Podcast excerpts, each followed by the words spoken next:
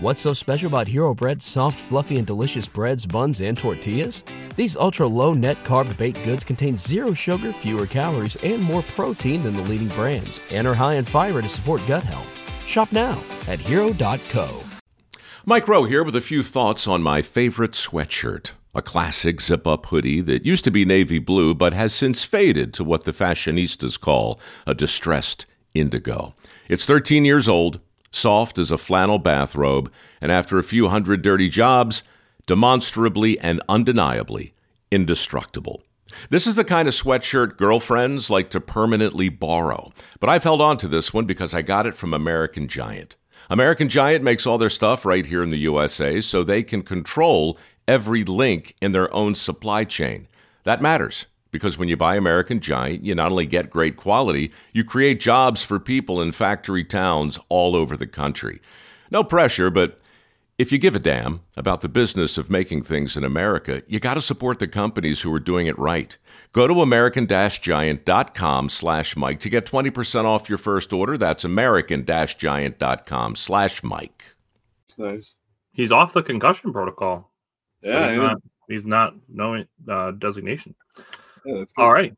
So we are back. Another Wisco Fanatics Wednesday. Jake and I starting off. We're going to update on the Craig Counsell situation and the Brewers manager situation. And then we're going to bring Mike in. We're going to get the Jake and I are both bad news first people. So we're going to get the, the Badgers football game. We're going to talk about it right away, get it out of the way. And then we're going to move to Badgers basketball. Like we said in the post earlier today, there's going to be tons of awesome stats to come out of the Badgers basketball game from Monday. And then Jake and I are going to talk about the three Bucks games from last week. Other than that, uh, Jake, have you any different thoughts on the Craig Counsell situation since we talked on Monday? Well, last last week I was, you know, shocked, right, disappointed, uh, and now I'm just kind of going into the next part of the grieving process, and I'm angry, you know, uh, after hearing stuff like this was his dream job. Um, You know, all that coach talk stuff, and I, I texted you this uh, earlier this week, is that I'm just I'm really getting sick and tired of all the coach talk that he's giving us, you know. And Attanasio said it, and I know you're going to touch on Attanasio as well, but yeah. Attanasio said that he lost, you know, the community, and he did. And Wisconsin is a it's a special place, man. It's a great place to live. People here are just really, really nice, uh, really understanding. They're just good people, man, plain and simple. Uh, you and I included, uh, we grew up in this in this area our entire lives, and we're I feel like we're just nice people, right? You know, I've traveled, you've traveled, and you know it's different out west, it's different down south, it's different out east, man. And uh, that Midwest feel is uh, is different. And he he lost a good community, to be honest with yeah. you. And when he was coach talking us yesterday about, oh, I hope I'm still part of the community.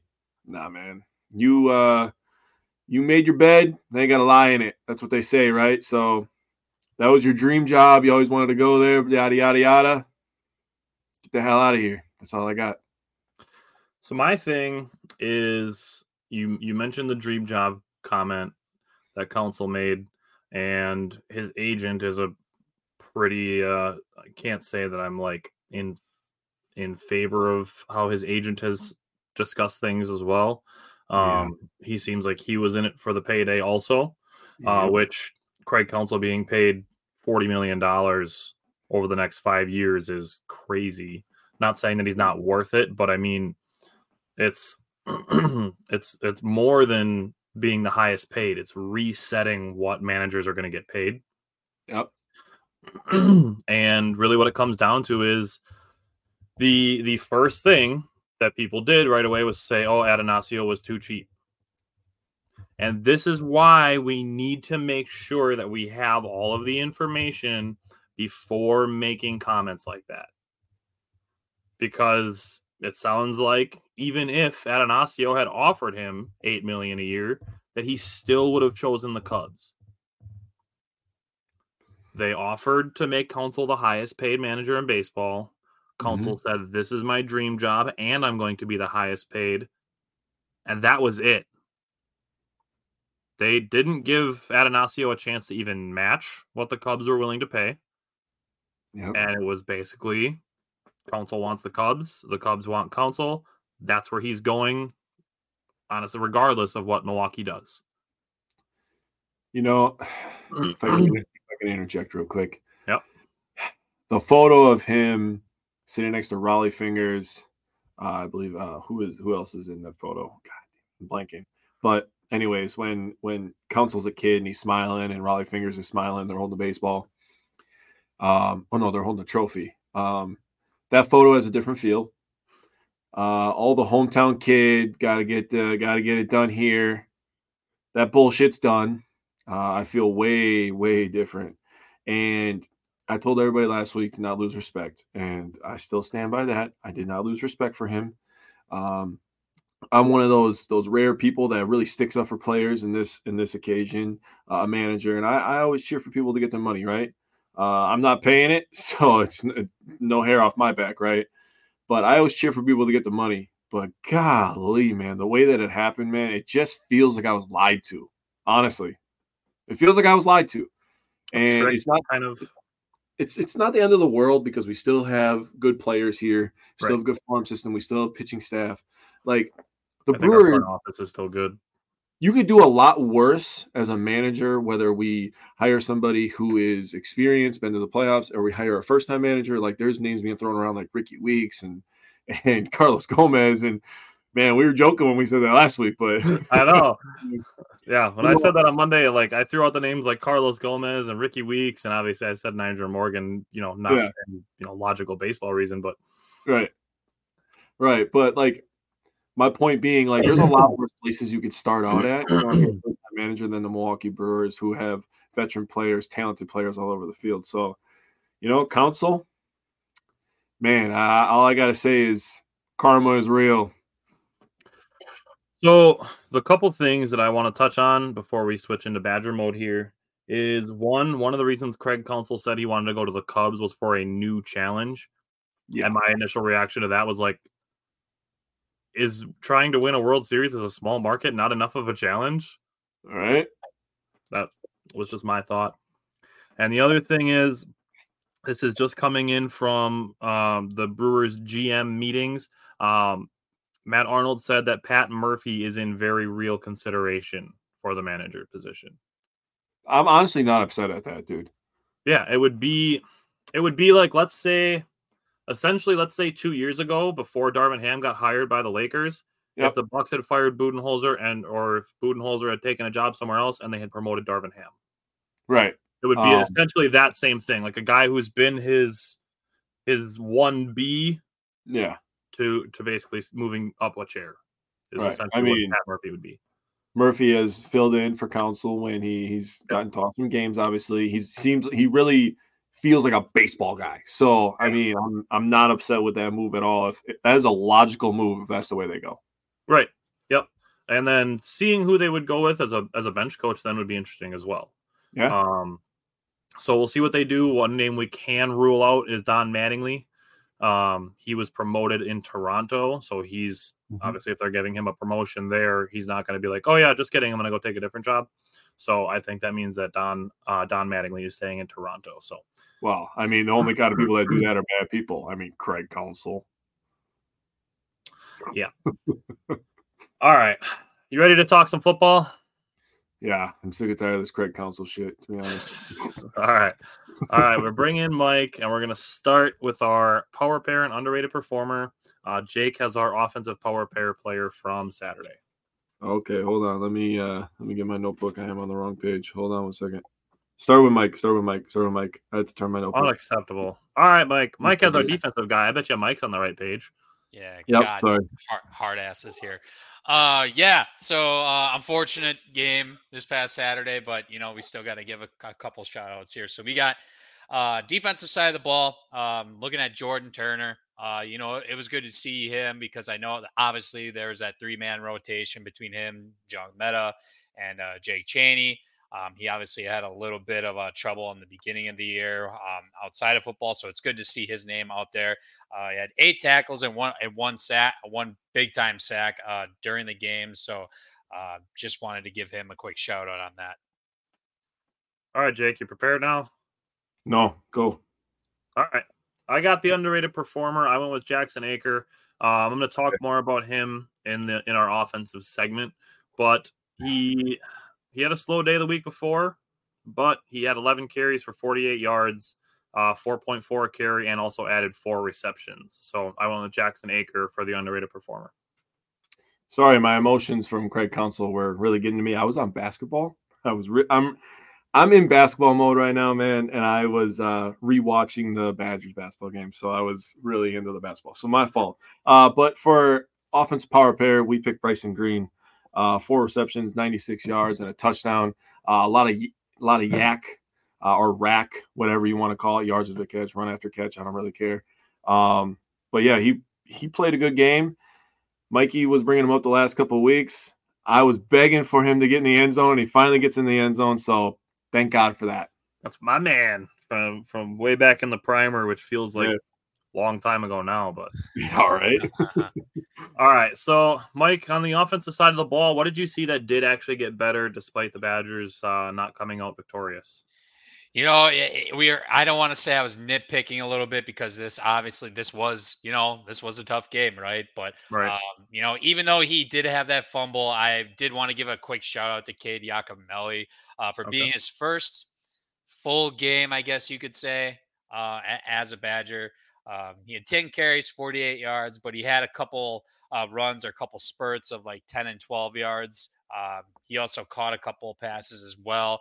So we, we know he can be effective in bo- on both, you know, running it and catch, catching it, which is what this offense, uh, as a running back you're uh, that you're asked to, or called upon to do. So yeah. uh, it was good to see him uh, show some flashes, and uh, I'm thinking we're going to be able, we might be seeing more of him uh, in the coming week here. Yeah. Uh, Jake, what about you? What did you see that got better? The offensive line improved. Um, I wrote down a lot of numbers last week. Uh, my hand is still recovering. I didn't write down quite as many numbers this week, but uh, Malman, Nelson, uh, Joe Huber, Fertney, and Bortolini, I did write down all of their numbers. Uh, we gave up two sacks. Now, this is just the offensive line. I will give you the totals after. The offensive line gave up two sacks, zero hits, so that's fantastic, one hurry, and three pressures. Nice. So if you remember – I'll go back here. Uh, our average is we give up zero point seven five sacks, so we were over on that. Uh, we give up one point seven five hits, so under on that, or a little over on, or no, under on that. We gave up zero hits, uh, five point two five hurries, and seven point eight pressures. So only three pressures from the offensive line is fantastic stuff. Yeah, good. Uh, in total, we gave up two sacks, both from the O-line. Zero hits total. So for everybody, tight ends, running backs, everybody. Uh, two hurries total, only one from the offensive line, and four pressures total, and right exactly three from the offensive line. The other hurry and the other pressure came from Jackson Aker, and I remember both on one play. So uh, they were better this week. Yeah, I, I went with Jackson Aker as what improved, and I brought up last week that my key was um, Phil Longo needing to be more creative for the run game because they were going to be likely without Braelon Allen. That ended up being the case. Um, so looking at Jackson Aker, he had three carries for ten yards against Iowa, two carries for five yards against Illinois, and then he had nine carries for thirty-four uh, yards against Ohio State and added five receptions. Then this week, eleven for forty-eight and the four receptions. So fourteen touches and fifteen touches the last two weeks compared to two and three the two weeks prior. So his opportunity is increasing. And it does seem like, you know, he's not, you know, he's not going to score you an eighty yard touchdown because he's a fullback converted to running back. But if we get into a scenario where Jackson Aker can play that change of pace back to Braelon Allen, even though Braelon Allen is still a truck, but you have a, a fast, shifty truck, and then you just have a beefy truck that just runs things over. You can tell he's a fullback, like dude, because there's opportunities for him to, like, you know, juke or do a spin move, maybe even a stiff arm. He's just like, fuck it, head down. Yeah. I could go this way, that way, or around you, or through you. Yeah. yeah. Oh, you're going to stand there in my way? I guess I'll hit you. We're going through. Yeah. Yeah. um. So... Mike, what do you see on the offense that does need to get better? So I wanted to bring this up because uh, going into our matchup, uh, into the Indiana game, what did I, I said that we got to let Braedyn Locke cook, right? well, th- this past week, it's not like he completely, you know, cost us the game or anything like that. But um, just from like the eye, I stole this from Flood, the eye test, you know, just watching him, you could tell there was a little bit of a struggle, uh, unfortunately. I mean, twenty-one of forty-one, two hundred forty-three yards, two touchdowns. Q B R was thirty-three and a half. So that, that is definitely a little, that tells a little bit again with the, with the eye test. I mean, he even said himself this week, uh, there is quote unquote, ten or eleven plays that he would like to have back. ten or eleven plays is, uh, that's a know, lot, quite, quite a bit. Yeah. Um, you know, we, we missed out, we missed out on, on a handful of those like third and fourth and shorts that should have been, that were misfires, I would say, on, on his behalf. So it's just something you got to clean up. Um, and then also going back to, this has been another common occurrence. Um, there's a big delay of game penalty. Um, it was third, third and ten, quarter four, Q four, right about the thir- thirteen minutes to go or whatever. Third and ten, the twenty-five yard line of Indiana. We get that delay of game that screwed up a lot, which eventually led to a fourth and thirty. And then we had to punt the damn ball. So it's just, you know, more like discipline, you know, accountability, and just knowing where you are in the situation. Should maybe a Fickell have called a timeout? That's debatable as well. Um, but we have seen this happen before. So that's just, you know, more stuff that we got to have Braedyn clean up on as we go forward here. And I'll throw this out there too. We didn't know this during the game. That was something I brought up, but uh, Nathaniel Vakos wasn't one hundred percent healthy, which is why some of those scenarios where it's like, why don't they try a field goal and go for the points? Um, that's why. That was why. Fickell addressed that after the game. Uh, George said Badgers play Tennessee on Friday. That's Badger basketball. We're going to do that after Badger football. Uh, Jake, what do you see on the offense that still needs to get better? Huh. I feel like I just say this about both my football teams for the last hundred years, even though it's only been a mere eight weeks, right? But fast starts, man. Oh, my goodness. It would be really nice to just come out and score a first possession touchdown, wouldn't it? Wouldn't that just feel good? Can you imagine what that would feel like for this football team? Oh, my goodness. Oh. Um, before I get into it, I'm just going to say, man, if you let bad teams hang around or get a lead on you and just run the ball and play defense, this is the kind of stuff that happens, man, is you end up losing yep. bad teams, right? Didn't I say it last year that the Badgers' play style allows them to upset teams and allows them to beat Oh, yeah, yeah. You yeah. did. But, man, oh, man. And I feel like the Badgers, like, in general, and, like, I'm not trying to, like, discredit them or anything, I feel like they always have played up to their competition and down to their competition. Yeah, that's fair. Look at us against Ohio State. If we come out, if this team comes out with that same excitement, they talked about it on the on the broadcast. If this team comes out with the same fire of going against the number one team in the nation, and then going to Indiana, who had two wins going into this game, there's no doubt that they go and win this one, right? You're playing a little faster. You're more you're more focused. Attention to details higher. So, yeah. Yay! That was my coach talk. um, first four possessions.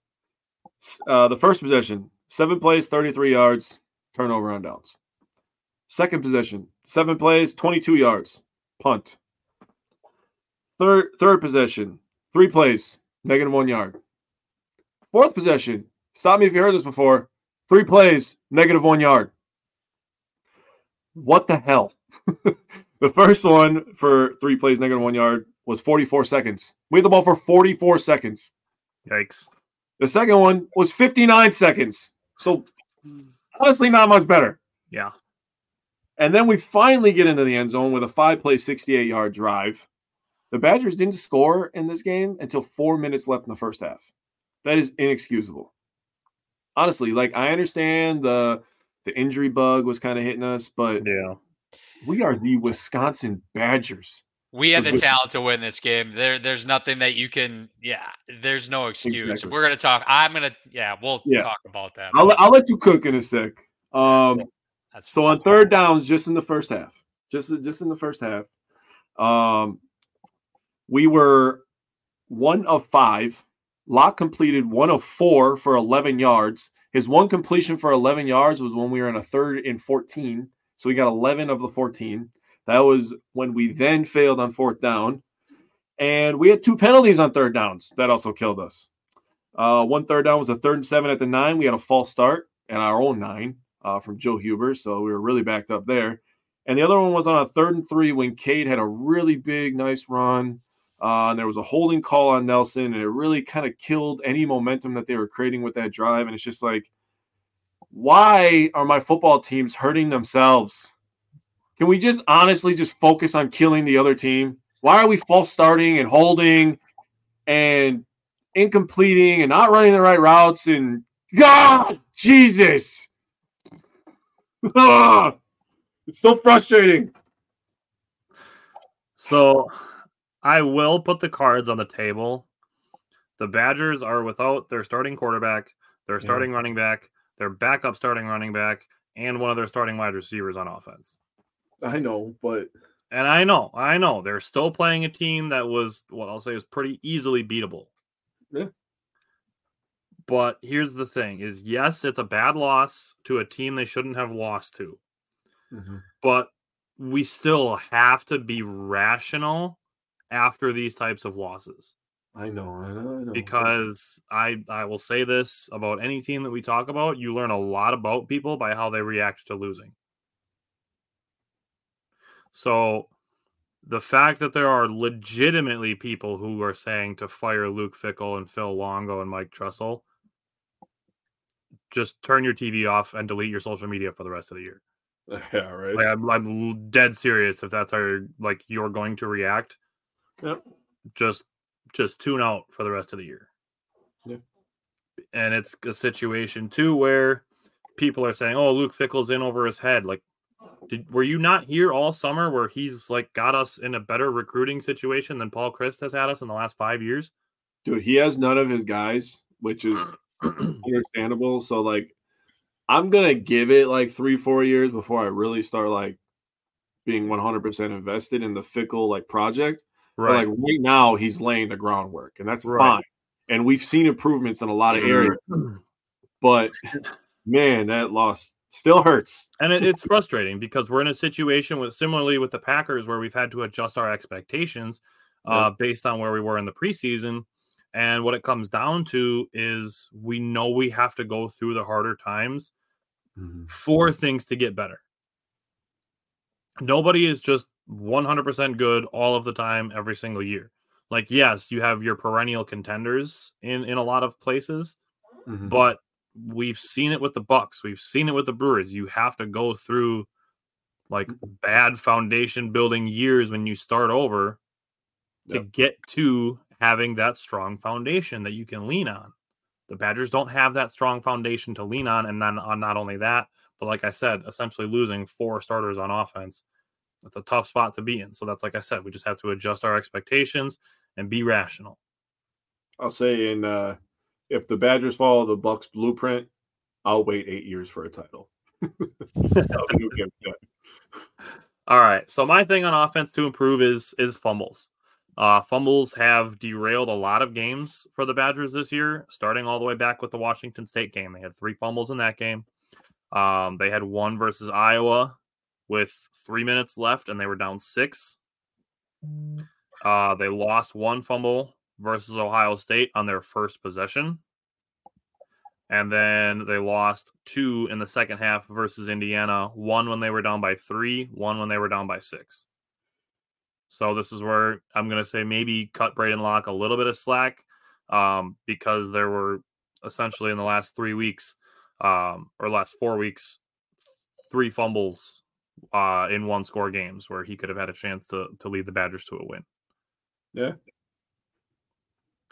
All right. Switching to defense. Uh, Mike, what did you see that got better on the defensive side of the ball?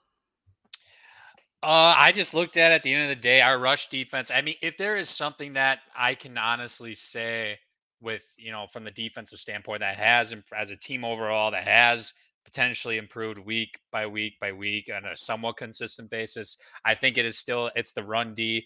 We know in the beginning of the year, especially how much we got, we definitely got gashed a few times.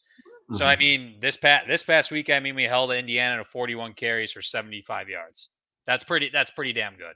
So going to give a shout out to that. I mean, there was timely plays when it may have not have worked out the best, but I think overall the, yeah, the rush D, if you can hold a team to to that many carries for, yeah, for only seventy-five yards. I think that, that deserves some, a little bit of recognition. So uh, definitely got to throw that out there.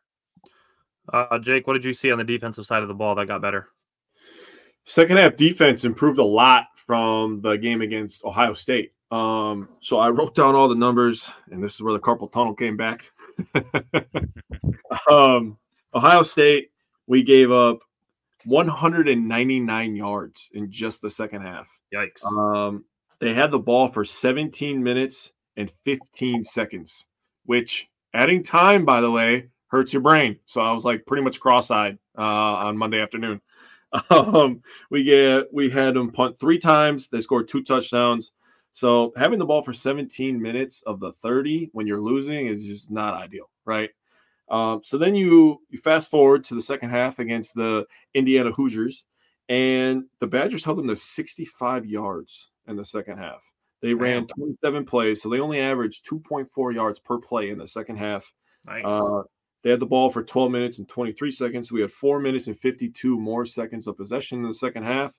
And we made them punt four times, and they only scored one field goal. So fourteen points, three points, five more minutes with the football, yards per play. I mean, honestly, it was uh, much better. If the offense stops hurting themselves, the Badgers are a good football team. Yeah, that's a good call, all that.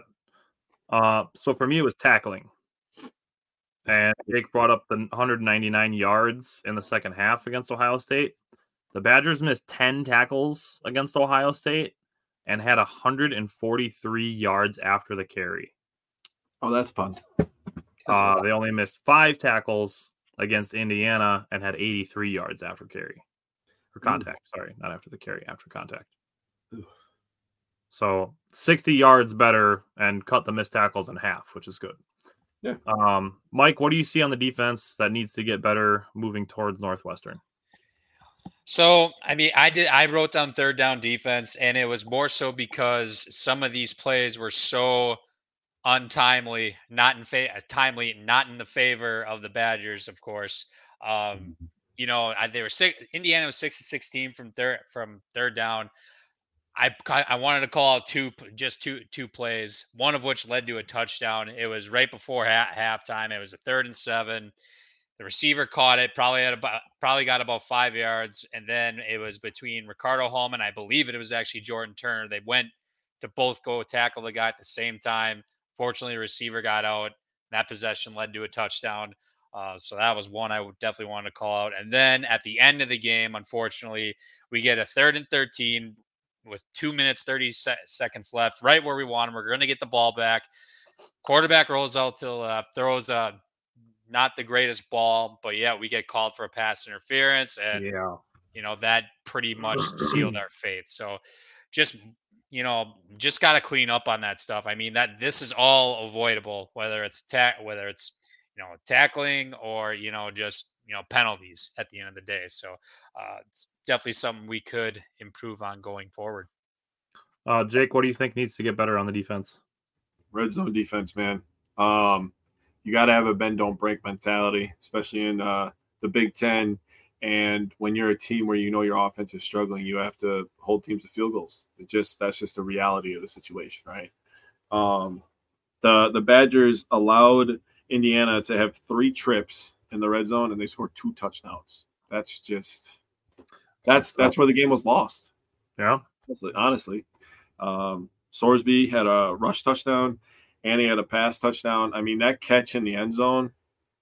I mean, if that guy's not that big and doesn't catch that with one hand, I mean, what a spectacular play, honestly. So I mean, you kind of tip your hat to that, but honestly, the red zone defense has got to be better, man. Uh, so.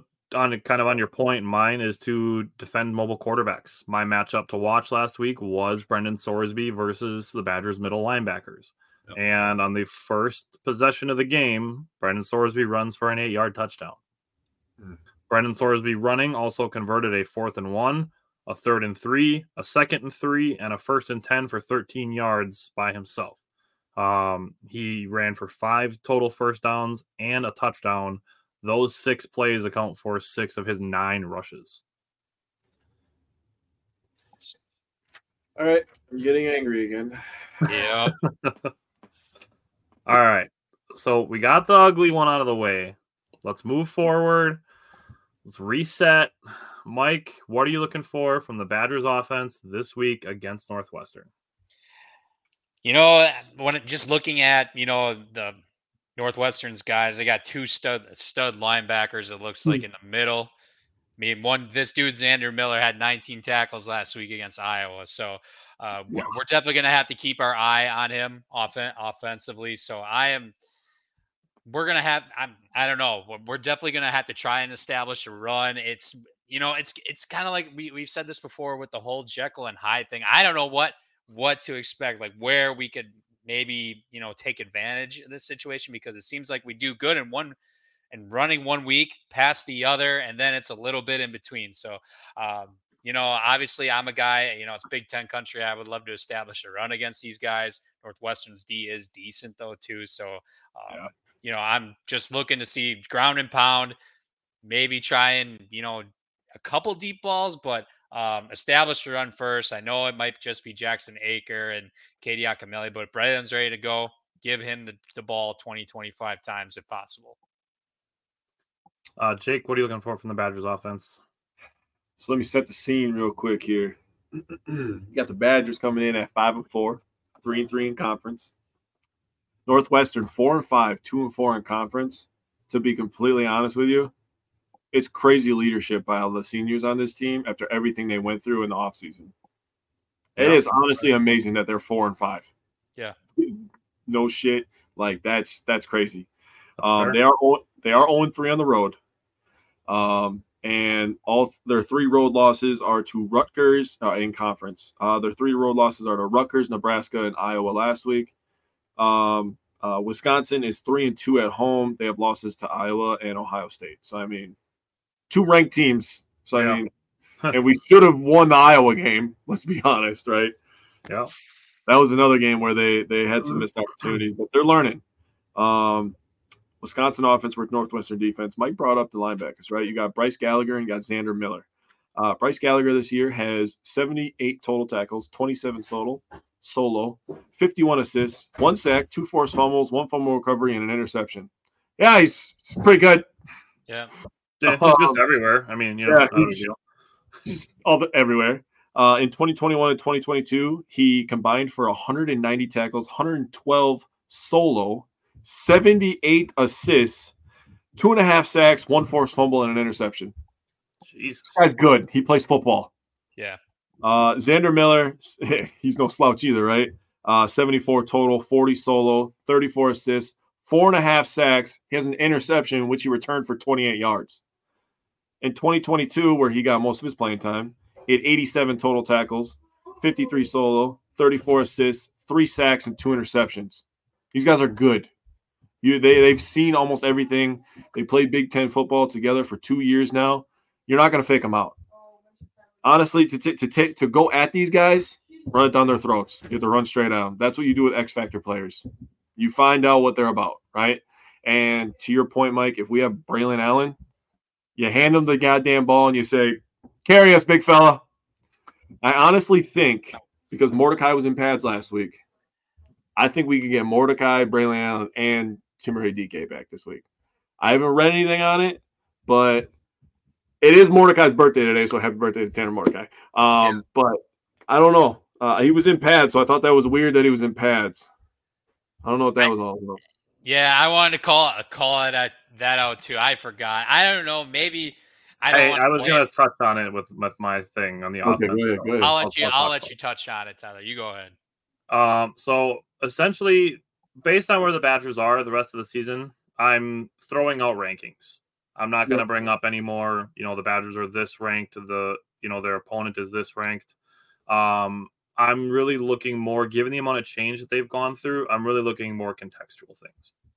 Right. So one of them is, I do believe that this is still Braedyn Locke's team. Luke Fickell said that Tanner Mordecai was available for emergency situations only. Okay. So I think even though he was in pads last week, he's probably still the third, maybe even fourth string uh, quarterback at this point, and I haven't heard any news to the contrary yet. Okay. So this is still Braedyn Locke's team. Um, we're going to have to wait and see with Braelon Allen and Chimere D K. Uh, they were both working out before the game on Saturday. So I would imagine this Saturday will be the same thing, even though D K was wearing a brace last week. Um, I'm leaning towards Braelon Allen being in and D K being out. That's just my thoughts on it. But it is still Braedyn Locke's team at this point. And my main focus for the Badgers offense, uh, whether it be just this week and they go back to Mordecai next week, or however long Braedyn Locke is still the quarterback for the Badgers, my main focus is going to be on him developing rapport with his wide receivers over the rest of the year. Who wants to take that? Uh, Reggie said, can I ask one question? Why are we using Locke over Evers? I wanted to ask that the other day. Um, Locke over Evers, that has been the case since spring. Um, Evers has the athletic ability, but he still needs to get better at the playbook system, uh, football I Q system knowledge part of the football game. Yep. Um, Braedyn Locke has, you know, maybe not quite the, not quite the athleticism, but he's got the, you know, he's got a, he's got a good arm and he's got the understanding of the playbook and the system. Yeah. So when you're, when you're talking about, oh, thank you very much. As I'm getting a special delivery, the Jesus juice. Lucky. You only get that at Walmart, people. So that was the last one. That was the last one, dude. Oh my God. I better go buy a lottery ticket. So you're talking Locke versus Evers. Uh, Evers' ceiling athletically is up here, and Locke's is probably somewhere down here, right?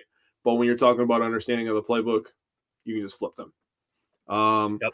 I do think that Evers is going to be a tremendous player. He's going yep. to be the, you know, the prototypical uh, college quarterback. He can run, he can throw, he can throw off platform. Uh, he can make crazy plays that make you go, wow, I can't believe what I just saw. But, you know, yep. needs another offseason. Yeah. You got to get the mental side. And they haven't ruled out using him yet this year either, whether that's a specific package or anything like that. That's still on the table, I guess, per Fickell. So yep. you might see him yet. Who knows? I think, like Tyler said, with the whole rankings thing, that goes out the window at this point. You're trying to, you know, develop your, your team going into, you know, for hopefully bowl prep and going into next year, which is why I wouldn't mind seeing it maybe at some point and to see how far maybe he's come along with, you know, learning the playbook too. Yep. All right, Mike, on the defensive side of the ball, what are you looking for from the Badgers on defense? So I actually think the secondary is going to get some attention this week. Um, you know, their their Northwestern's quarterback, Brendan Sullivan's actually been playing some good ball, uh, specifically against Maryland in that upset win. You know, he threw for two hundred sixty-five yards, two touchdowns, um, eighty Q B R, which is good. I mean, even against uh, stingy Iowa, eighty-one yards, one touchdown. Uh, he's got a good go, a good go-to receiver. I think Ricardo might be matched up on my dude here. Uh, Bryce Kurt, Kurt, Kurtz, I think. thirty-three, care, thirty-three catches, five hundred seven yards, four touchdowns. Gets a lot of attention. So I think that's going to be uh, uh, Mister Hallman's uh, main nemesis this, this uh, weekend here. So I am looking forward to seeing that matchup personally. Uh, Jake, what are you looking for? Jake, what are you looking for from the defense? uh, we need to limit big plays, uh, especially in the run game. Uh, Brendan Sullivan, he doesn't have a crazy average, but he does have feet and is willing to run. So if the Badgers want to win this game, they need to wrap up, tackle, get off the goddamn field on third down. For the love of for the love of Jesus and everything that is holy, get off the field on third down. Please and thank you. Um, I just looked it up. Brendan Sullivan does, in fact, have feet. Yep, he has two of them. He has two of them. um, he's got. Yeah, they're attached to legs too. Would you believe it? I know that's that's insane how the human body works. Huh? Um. So again, for me, I'm really focusing less on the rankings, and I want a statement. That's really yeah. what I'm looking for this week is for the Badgers to come out. Luke Fickell said the practice that they had after the loss was the best practice they've had following a game. All season. So I'm looking for the Badgers defense to make a statement. I want to see an angry Badgers defense hold a team under ten points. Uh, Northwestern does not overall have a good offense. Prove it to them. slow down. You guys were getting ahead of me here, okay? Under ten points. That's a good call. Okay. Cool. So, Jake, you got a weather report this week? I do. And you know what? I'm getting sick and tired of being one degree off because that happened in the goddamn Packer game, and I'm like, that's it. I'm giving a range now. I'm giving a range. I'm only going to go three. It's going to be somewhere between forty-eight and forty-five. And if and if I'm one degree off, I, I swear I'm going to lose it. Wind southeast at seven miles per hour. Um, at the end of the game, it's going to be somewhere in the mid to upper thirties, thirty-seven to thirty-five. So it's going to be in there. All right. All right. Uh, Mike, what matchup are you watching? Yeah, I kind of mentioned it. I'm I'm looking forward to seeing uh, yeah, Bryce. Bryce Kurtz. I think I wrote the name down wrong. I apologize. I'm right. I'm looking forward to seeing Hallman versus Bryce Bryce Kurtz. I think that's going to be intriguing for sure. Uh, and then our O-line against uh, the, the stud linebackers as well. I mean, we, you know, we've been improved a little bit along those lines. So I'm just looking forward to how we block those dudes and just try to set the tone up front. Jake, what's your matchup? I have the Badgers front seven versus Brendan Sullivan. Uh, Brendan Sullivan has seven hundred fourteen yards, six touchdowns, two interceptions, seventy-five carries for one hundred sixty yards and two touchdowns. So he doesn't turn the ball over very much. Uh, he's very smart with the ball. And, again, he can extend plays with his feet. So uh, the front seven is going to have to create pes- pressure, keep him in the pocket, and control the big plays. So for me, uh, I'm not necessarily looking at a matchup, but I'm looking at Braedyn Locke versus himself slash Ooh. his development. Um, that's really what I'm watching for when I'm watching the games is I'm looking to see what Braedyn Locke does, how he responds to a rough game after having what I'll say is a fairly decent game against a really tough opponent the week before. And then having a, a, a loss to a team that, like I said, you know, even though the Badgers have injuries, still should have beaten. Yeah. All right, Mike, what is your key to the game? You know, I wrote this down. We had eight penalties again for seventy-eight yards last week. This has been a common theme all goddamn year. We yeah. we can, we cannot play consistent to save our life.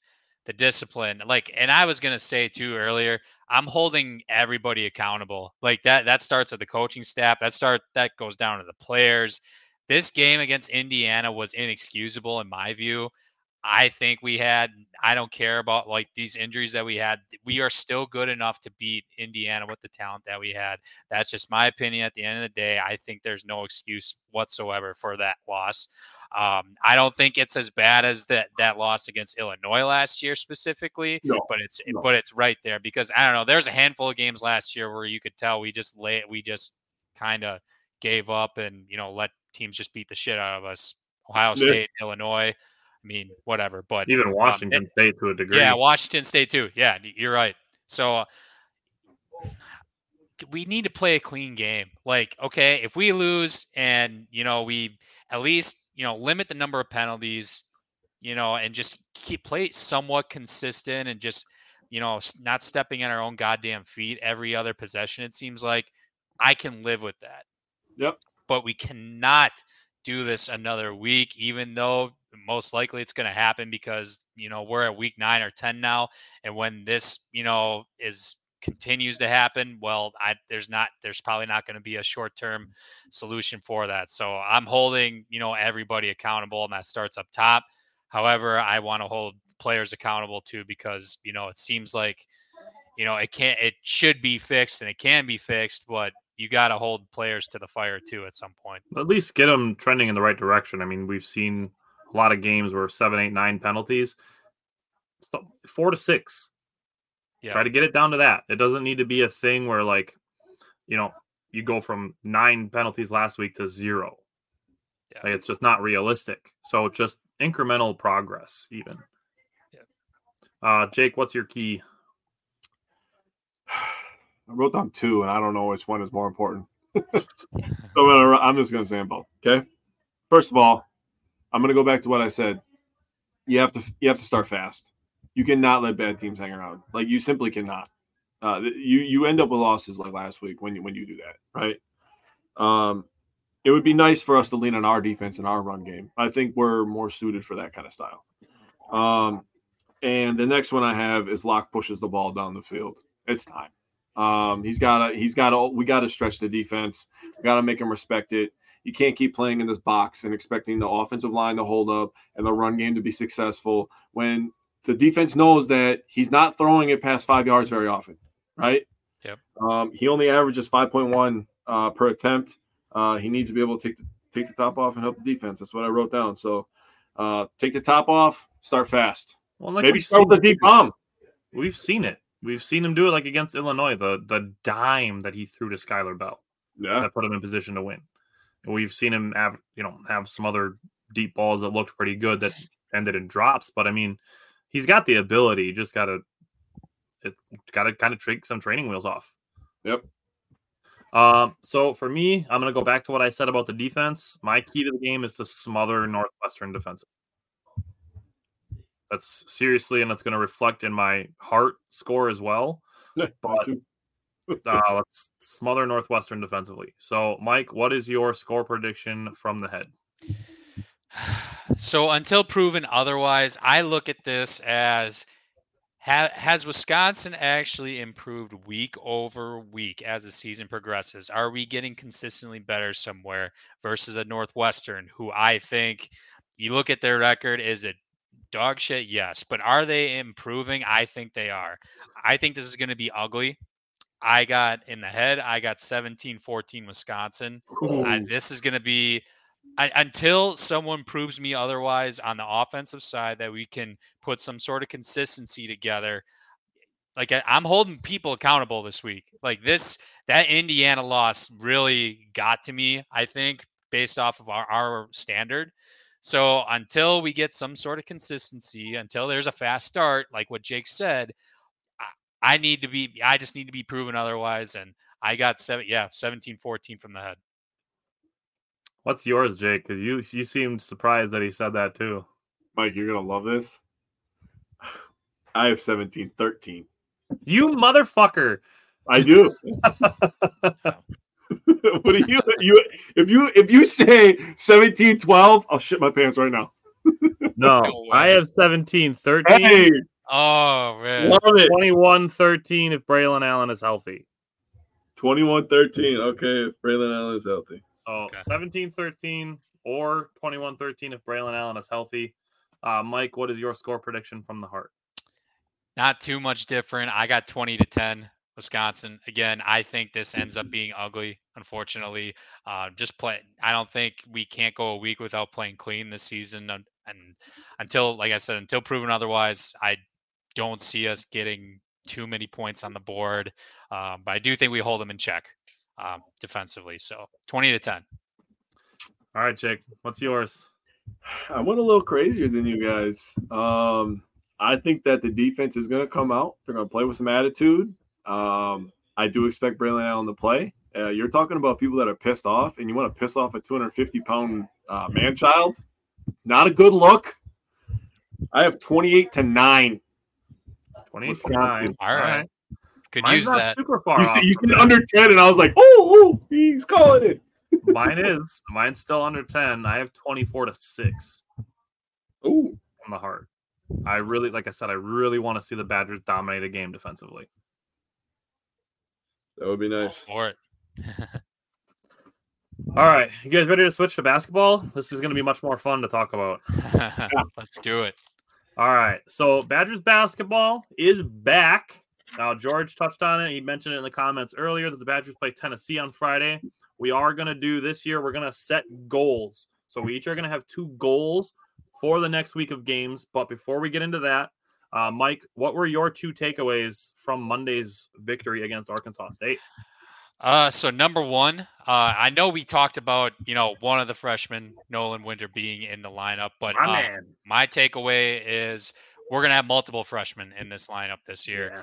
I was very, very impressed with John Blackwell.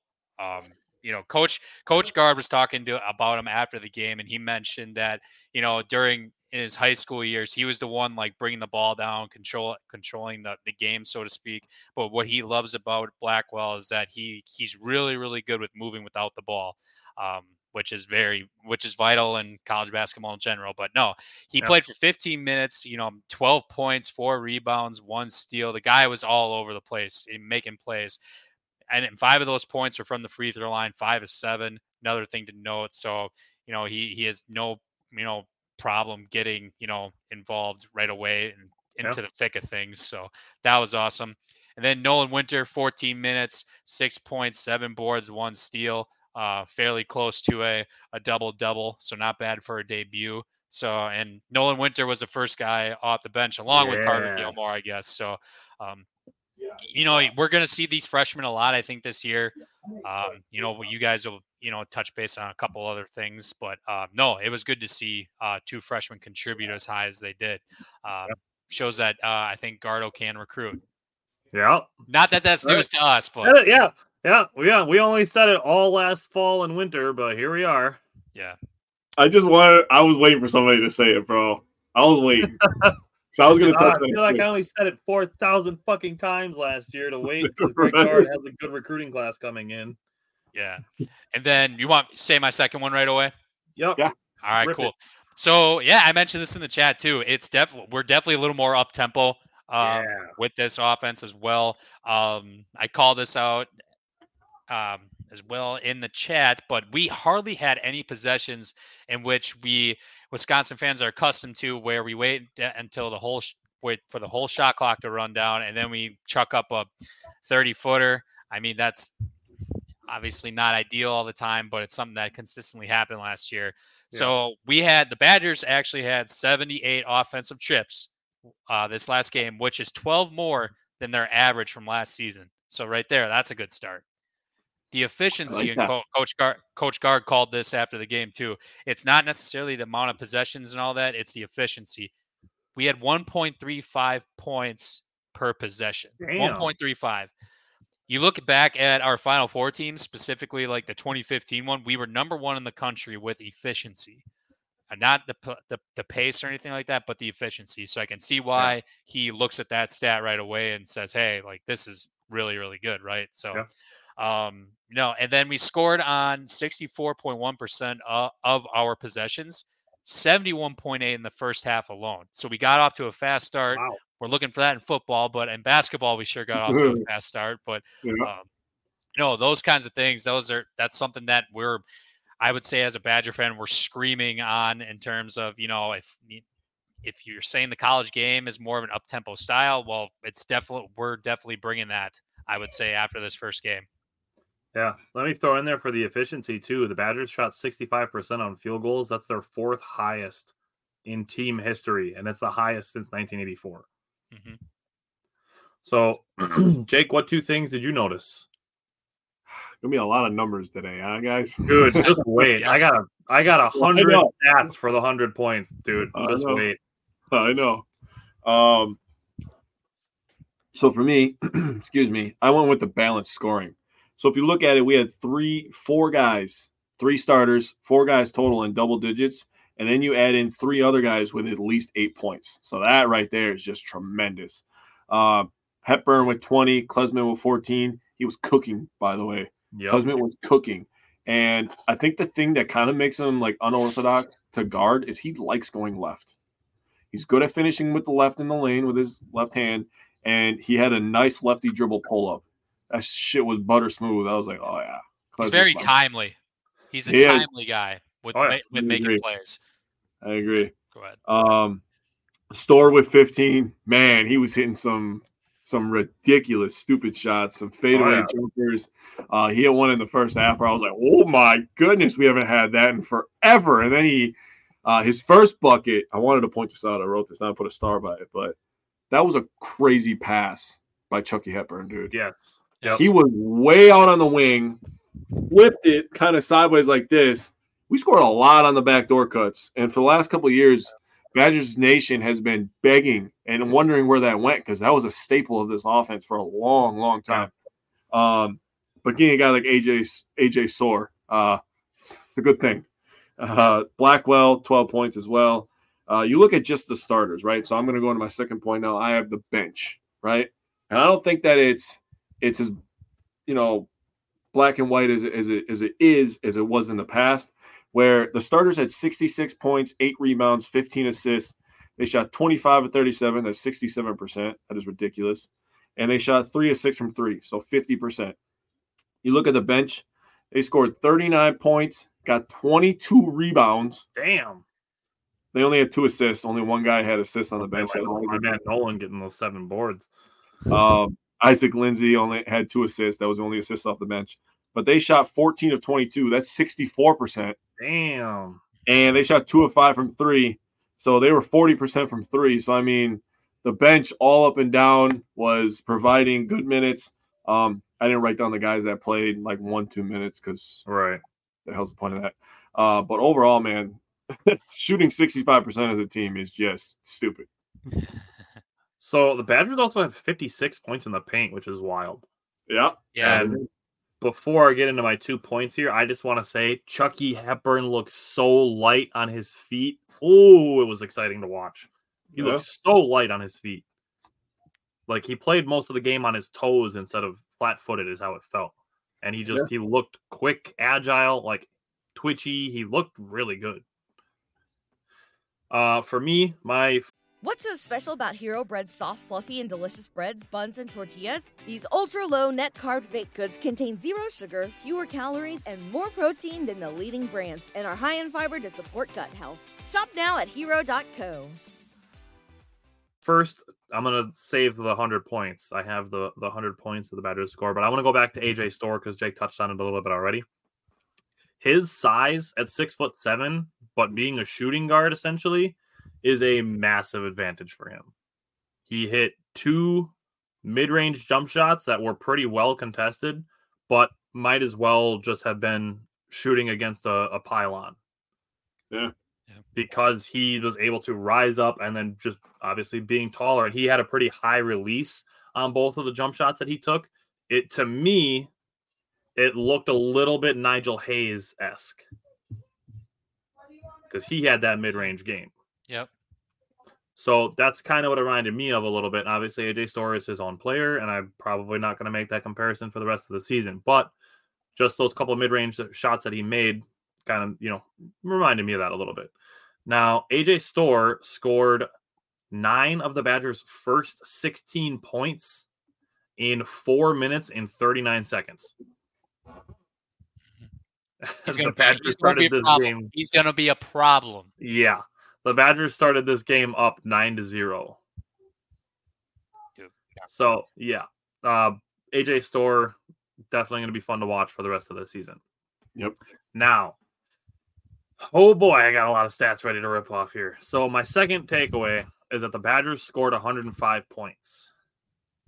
That is the most points they scored since December twenty-third, nineteen ninety-three. I was four months old. That their their last one hundred point game was December thirteenth, twenty eighteen. They scored one hundred one. The one hundred five points they scored is their most under Greg Gard, more than any Bo Ryan coached team, oh. more than any Dick Bennett coached team. The one hundred five points is the most points ever scored in the Kohl Center. And it is the most points they scored in a season opener since November twenty-seventh, nineteen ninety-three. I purposely didn't read a single thing because I wanted to hear these stats from you. So thank you for that. So, yeah, I, I literally went through damn near thirty years of game logs to see how long it's been since the Badgers had an offensive output like this. Yep. Jesus.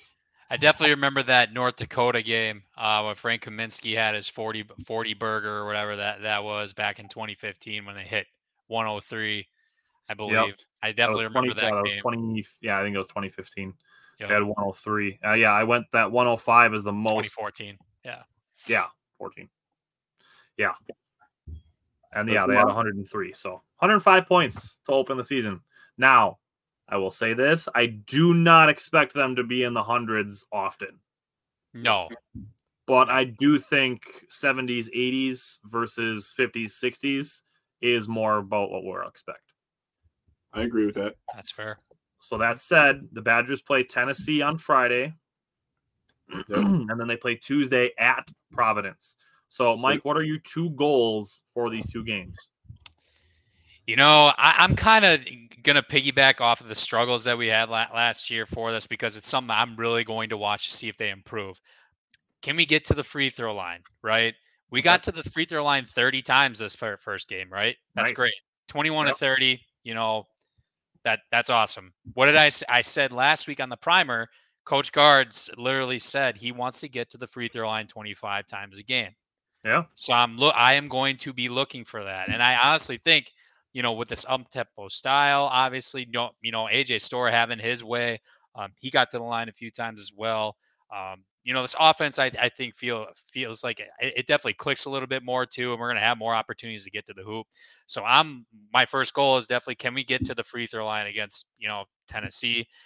Tennessee is the number what last season was the, num- the number one rated defensive team in the Ken Pom. So that's going to be one hell of a matchup. They got plenty of guys returning to the squad.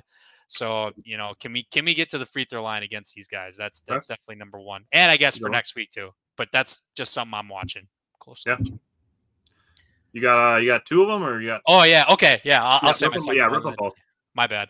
Uh, so it's more so it's kind of a combination here. You know, this first game, we did give up ten offensive rebounds. That is still, you know, not the greatest or whatever, but um, you know, one of our struggles last year was rim protection and interior defense. So I'm going to be watching that closely too, more so because now that we have some somewhat of a backup for, you know, Steven Crowell, should he get in foul trouble, should, you know, whatever happens, we got, you know, looking to see what Carter Gilmore can do, obviously Nolan Winter as well, since they're, especially since they were the first guys off the bench too. So just yep. looking to see how we can, you know, hopefully improve somewhat on the rim protection and interior defense uh, with that extra help.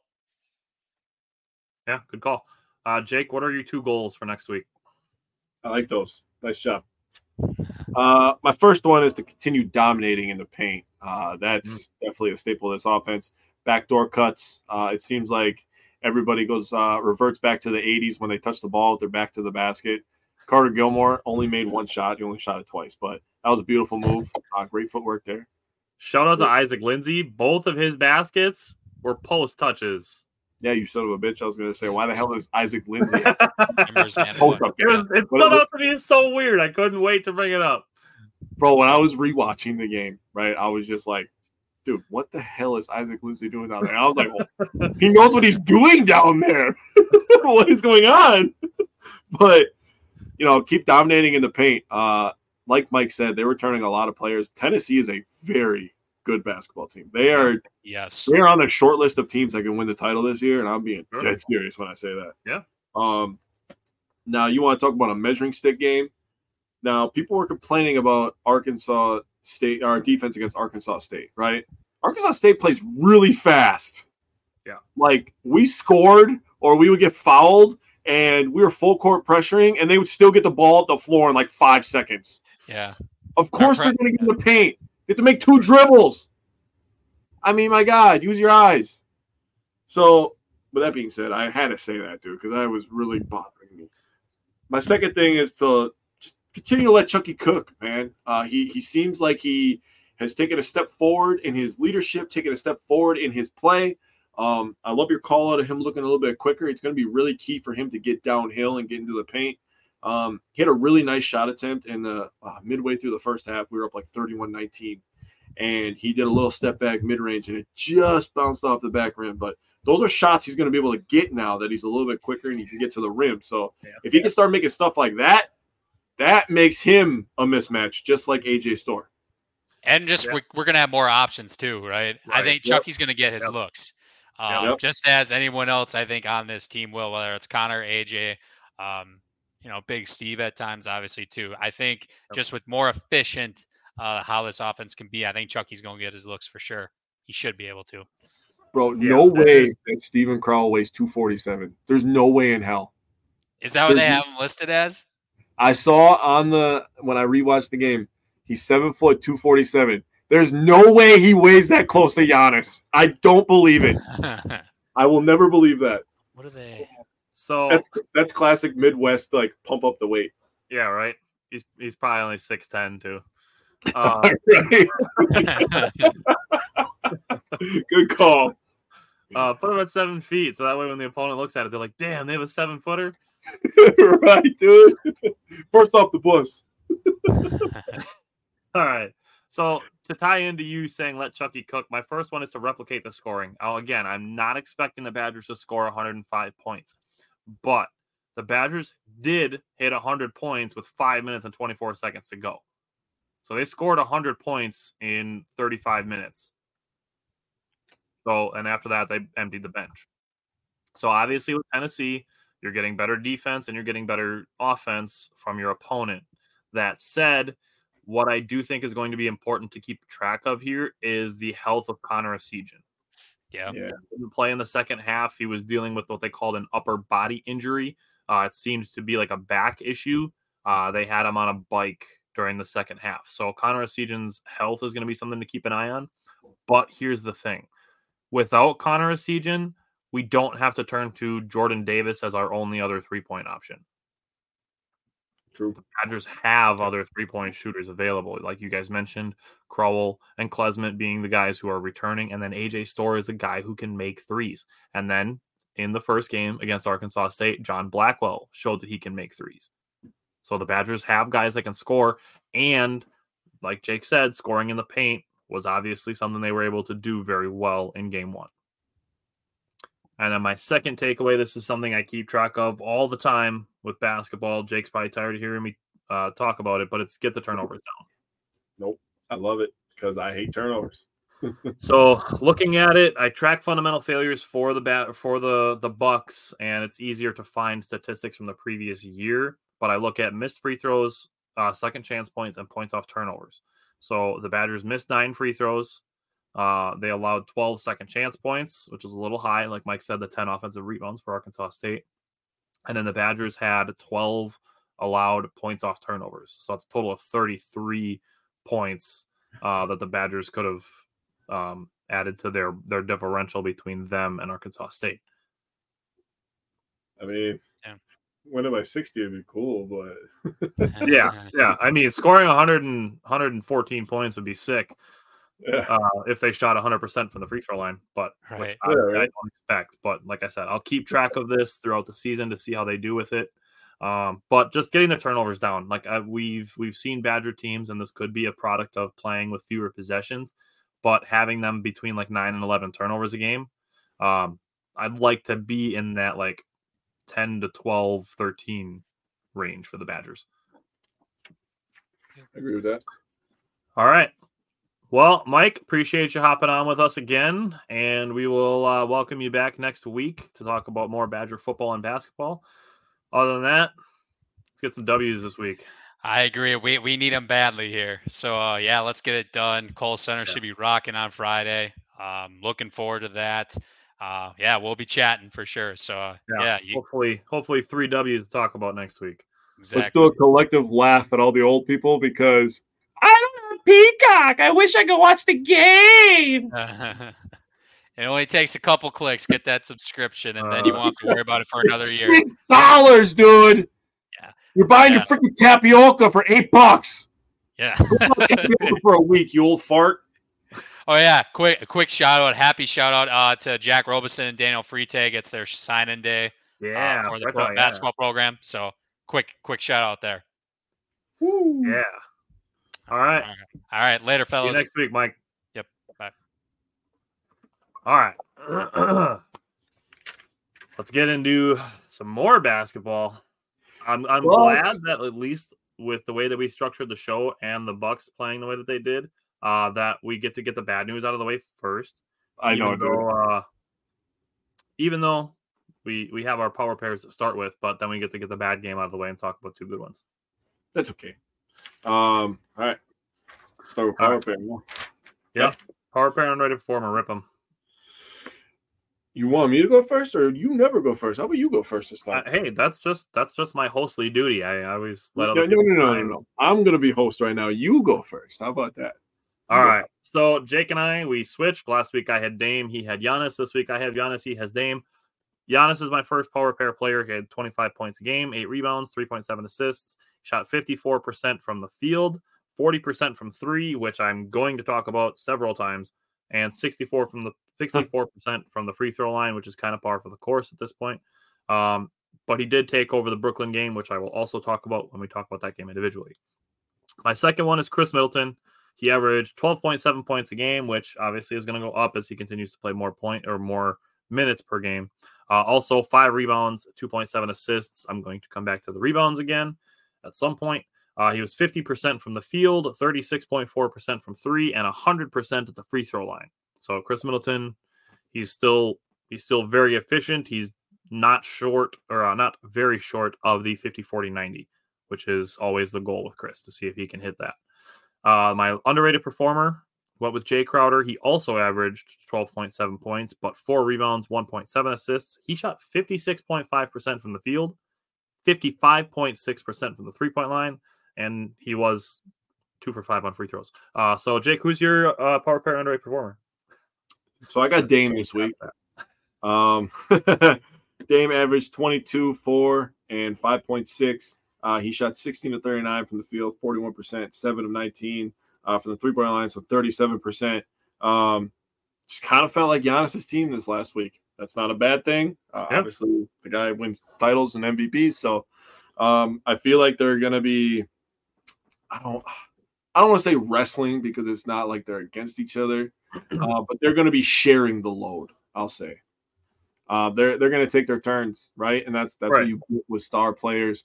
Yep. Um, we always go back and like you can go to the K D and the Curry, you can go to the Wade and LeBron. Like they just took, they picked their yep. times when they each dominated. And even Giannis and Khris during the championship run. Yeah, true.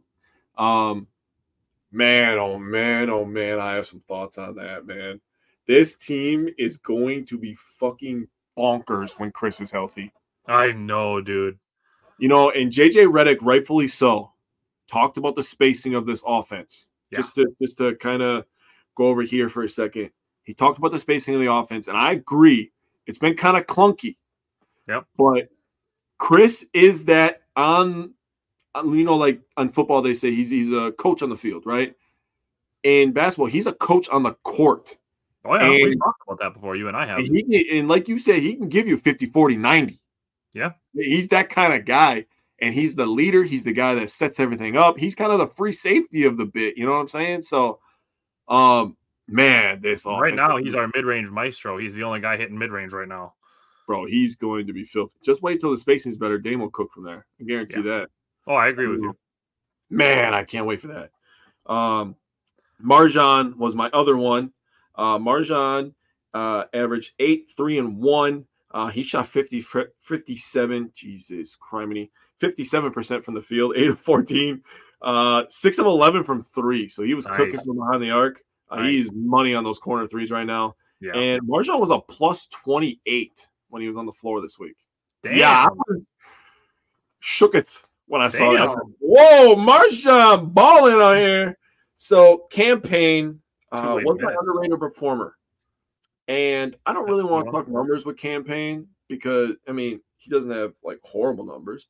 But his impact is more like in game by game, offense, right? Like he, yeah, he's in the game. He's yep. a he's what you would call a gamer, and he he is just allowing spacing, right? Yep. Um, he's kind of forcing it. Uh, he's shooting fifty-seven percent from the three-point line this year so far, so that is absolutely nuts. With and, one of the ugliest jump shots that I've ever seen, bro. That thing looks. Something is wrong with that. I don't know what's going on. But it works, so like I'll You remember uh, Michael Kidd Gilchrist free throw? Remember that? That's kind of what it reminds me of, but it's it, butter. He's got like this weird catch. Yeah. And then it's I it's ugly as hell, but it works. So I don't know how he gets that thing off against six ten people, but more power to him. Um, he also pulled out the celly. Uh, he was going crazy in Brooklyn. He did. He, yeah, he was. Yeah, he was feeling himself against. He Brooklyn. was. He was cooking. Um, and he brings pace to the offense, which I love. So, um, I just wanted to touch base on why he was my underrated performer. I felt like he was really, really good, especially in the Brooklyn game. So, good call. Um, let's get this ugly game out of the way. All right. Last Wednesday, Bucks and Raptors. Wow, what did you take away from it? Turned to the wrong page because I was so upset. Oh, God. Bucks and Raptors. Jeez. They, the Raptors literally came out the first possession and decided just to beat the shit out of us. Yeah. And then they literally did that for four quarters. They got into the paint. They, like, I, like, I'm just going to call it like I see it. They're professionals. They can handle it. Um, I mean, obviously, I'm not going to, like, freak out and say, let's fire this guy. Did we hire the wrong coach? Like, I'm not going to freak out like that. I know, dude. I'm just like, bro, I'm almost to the point again where I just want to take a break from social media because people just talk so goddamn silly. Yeah. But, you know, the Bucks shot thirty, thirty-five of seventy-six. That's forty-six percent. That's honestly, that's not horrible. It's not, but it's not horrible. When you allow the other team to shoot fifty-six percent, that's where that starts to look really bad, right? Yeah. Um, we had twenty-nine rebounds. They had fifty. They had fifteen offensive rebounds. Yikes. Um, they almost they had like over like if you would just take their offensive rebounds, that's over fifty percent of our total rebounds, which is horrible. Yikes. Um, they had thirty-five assists to eighteen turnovers. We had nineteen to twelve. nineteen to twelve. Again, that's not bad, but it's like, come on. We have Dame and Giannis. We should at least have twenty-five assists. Uh, points in the paint. Uh, this always, always, always makes me so angry. sixty-six to forty. sixty-six points in the paint.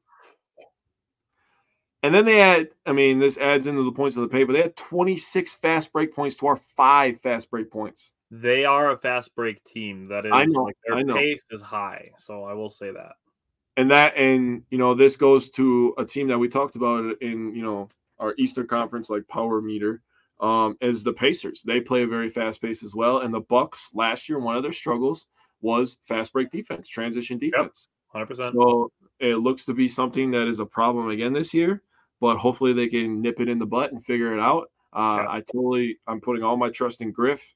Uh, defensive mastermind to figure that out. But um, overall, I mean, the bench still played good in my opinion. Uh, they yep. had thirty-three points, ten rebounds, ten assists total uh, without Bobby. I always take Bobby off there. But, um, man, they really just beat the crap out of us, man. So I'll throw this in there too. The Bucks got off to a slow start offensively. They started uh, seven for twenty and zero for seven from the three-point line. Yeah, and too many turnovers again. Seven first-quarter turnovers. Oh, yeah. Um, and then I will say a little bit unlucky. They had a lot of in and out shots. Yeah. Uh, second quarter, a lot of one and done possessions by the Bucks, and then Toronto hitting more shots. They stretched the lead to twenty-one points. Um, out of the timeouts, the Bucks did look intentional, like they were trying to get more free throws. Um, Khris Middleton made the Bucks first three pointer of the game at the eight eighteen mark of the second quarter. Not ideal. Yeah. Uh, second half. Uh, Adrian Griffin didn't know that Khris Middleton had a couple more minutes left to play under his, his minutes restriction, so he put Khris Middleton in for Brook Lopez early in the third quarter to try a small ball lineup of Damian Lillard, Malik Beasley, Khris Middleton, Jae Crowder, and Giannis at the five. It's interesting. Obviously, these things need to be tried out to see how they work, which I'm going to come back to after I talk about the game just in general. Um, I will say the third quarter, the ball movement, the energy, the shooting looked better. They were still down big, but better signs of the game in the in the third quarter. Uh, second half total, um, the batter, the Bucks did outscore the Raptors. I think it was sixty-nine sixty-six or sixty-nine sixty-seven. Uh, fourth quarter, though, the Bucks were eleven of sixteen from the field. That's sixty-nine percent.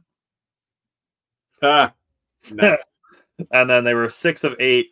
That's seventy-five percent from the three-point line. Um, Andre Jackson Junior had three assists, and MarJon Beauchamp had eight points in that fourth quarter. So, a little bit of the young guys getting some burn, which is which is always encouraging. Um, now, takeaways. Fundamental failures. ten missed free throws, ten points off turnovers, twenty-one second chance points. Yep. That's the killer. I can live with the ten and ten, but twenty-one second chance points is nine too many.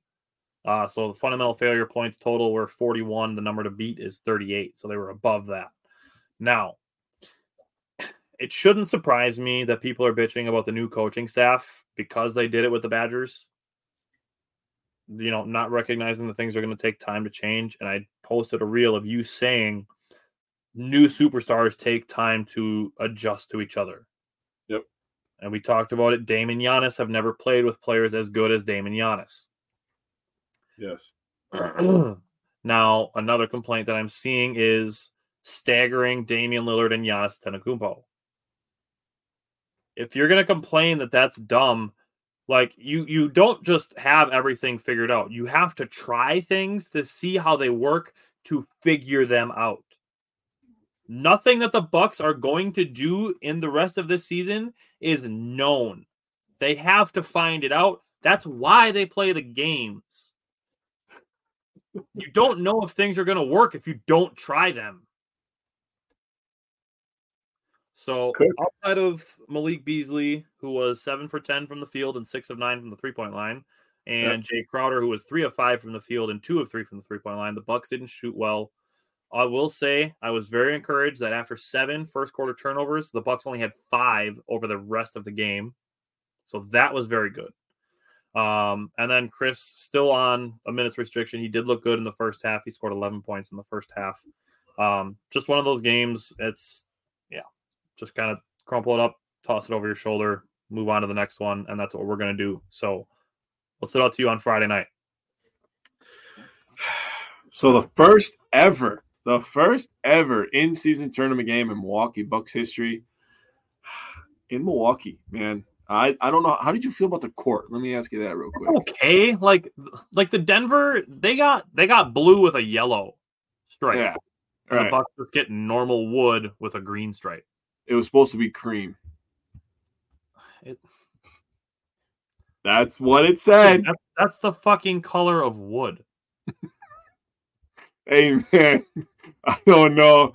I've... You know what? If they were going to go blue jerseys, to be completely honest, they should have went blue court. That would have been lit. Bro, could you imagine trying to pay attention to that? with with like the, the speckles and stuff that's on the court, on the jerseys, that would have looked amazing. I bet it would have um, looked cool. Or even do like even do like do the green. green. Exactly. With, a, with a blue stripe. That. Now we're on to something. Now we're on to something. Um, I thought it was okay. The jersey, the jerseys are better than the court, in my opinion. I like the jerseys after I heard what the explanation was. When I saw the jerseys leaked before I knew what the explanation was behind it, yeah, I was like, eh. But then, you know, oh. they say that, that it's for, like, flooding the Deer District, and then they have the the Fiserv swoop on the jersey. That I like. I like that much more.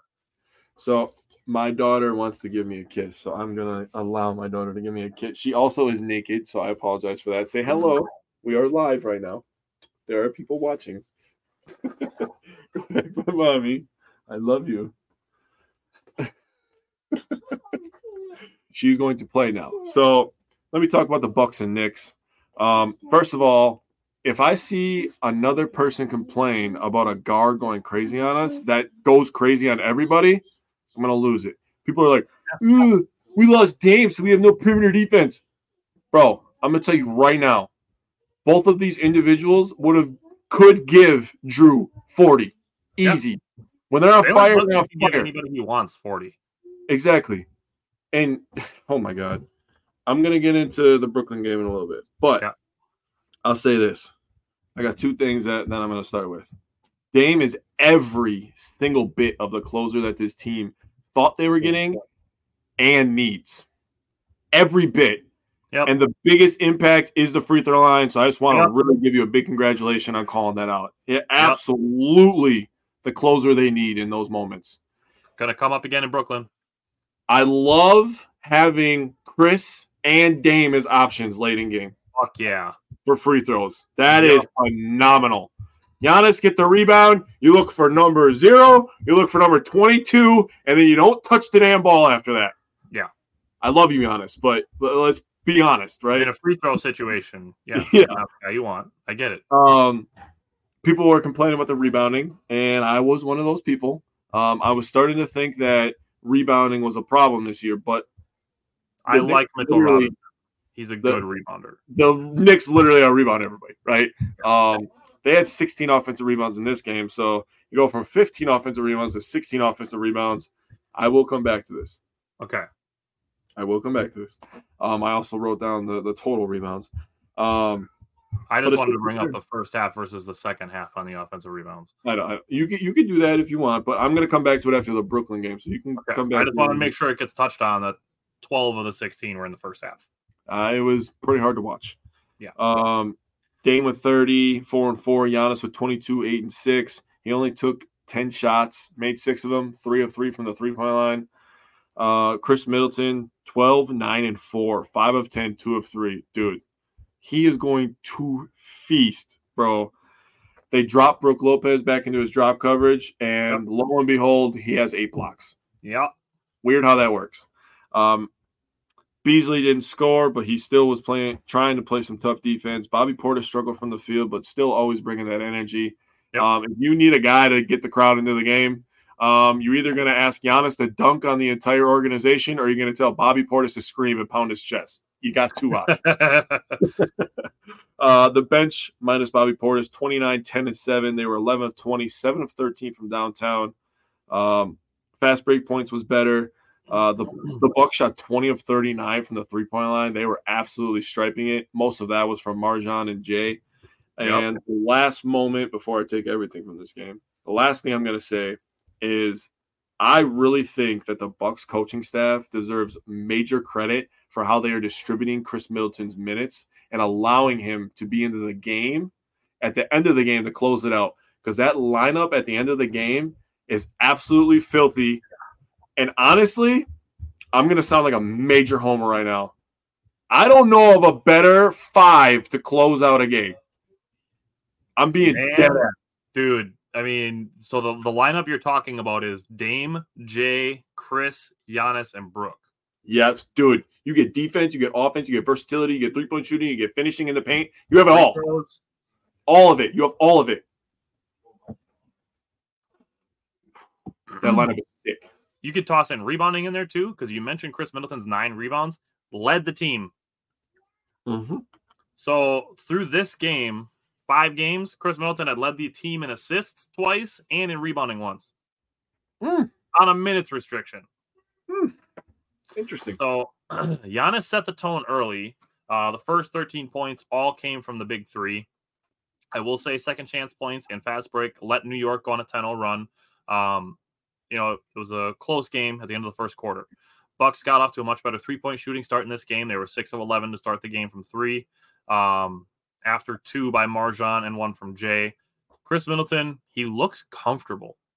Like, we are seeing mid-range, you know, mid-range assassin version of Khris Middleton in limited minutes. Yeah, we are.